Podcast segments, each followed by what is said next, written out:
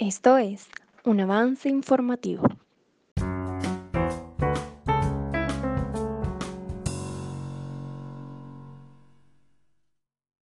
El coronavirus o COVID-19 es una enfermedad respiratoria proveniente del murciélago, reportada por primera vez el 7 de enero del 2020 en China, luego de que el 31 de diciembre del 2019 se notificara en Wuhan 27 casos de un tipo de neumonía, que de los cuales 7 eran severos.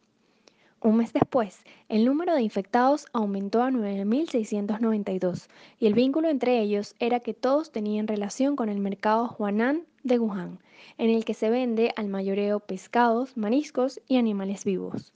A partir de allí se declaró una situación pandémica, ya que la mayoría de los casos reportados fuera de China tienen el antecedente común de haber sido personas que viajaron a ese país antes del inicio de los síntomas y la primera muerte reportada a causa del virus fue el 11 de enero del 2020. Coronavirus en Venezuela. El gobierno venezolano anunció la llegada del virus el 13 de marzo del 2020, donde se aseguró el registro de dos personas que llegaron entre el 5 y el 7 de marzo desde Estados Unidos, Italia y España. Se le pidió a las personas que llegaron en los vuelos de la aerolínea Iberia que se mantuvieran en cuarentena y además se anunció la suspensión de clases a partir del lunes 16 de marzo. Para ingresar al metro de Caracas era obligatorio el uso de mascarillas, esto a fin de evitar la propagación masiva. Del mismo modo, se suspendieron eventos públicos como las funciones de cine, manifestaciones públicas, museos, entre otros. A partir de ahí, el número de contagiados aumentó de manera continua y ya para el 5 de abril habían 159 casos reportados, con 7 fallecidos y 52 recuperados. Se insistió en respetar la cuarentena, pero muchos sectores públicos y mercados no lo han hecho, así como el mercado de Katia. A raíz de esto, el gobierno creó una encuesta implementada en el sistema Patria para indicar qué personas presentan síntomas. En esta participación hubo 15 millones de personas y según el mandatario se comenzó una movilización de doctores que fueran hasta la casa de las personas que presenten mínimo tres síntomas. Hasta el momento hay 61.739 casos que deben visitar y se han realizado 1.779 pruebas con las que el 8% dio positivo. Actualmente para entrar y salir de algunos lugares de la ciudad se requiere un salvoconducto y la cifra total de contagiados confirmados es de 1.121, en donde el 75% de ellos son casos del exterior, es decir, 843 de los 1.121. Transmisión.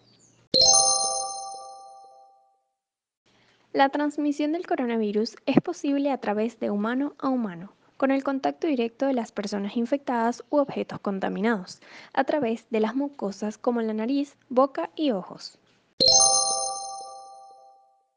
Síntomas. Los síntomas del COVID-19 se reflejarán a los 14 días desde que el virus fue incubado en el cuerpo. Por esto es importante la prevención e higiene. Entre los principales síntomas se encuentra la fiebre, el dolor de cabeza, tos seca, dificultad para respirar o disnea, fatiga y debilidad. Prevención. La Organización Mundial de la Salud recomienda que todos los países deben intensificar la vigilancia sobre las infecciones respiratorias. Además, recomienda lavarse las manos con agua y jabón y seguidamente usar gel antibacterial con mínimo 60% de alcohol. Usar el antebrazo o un pañuelo para cubrirse la boca al toser y estornudar. Tener un metro de distancia con las demás personas. No tocarse la cara con las manos. Desinfectar constantemente las superficies y en caso de presentar los síntomas, quedarse en casa y buscar la ayuda requerida.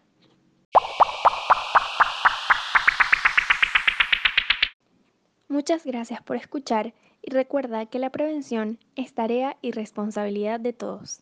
Quien les habló, Jennifer da Silva.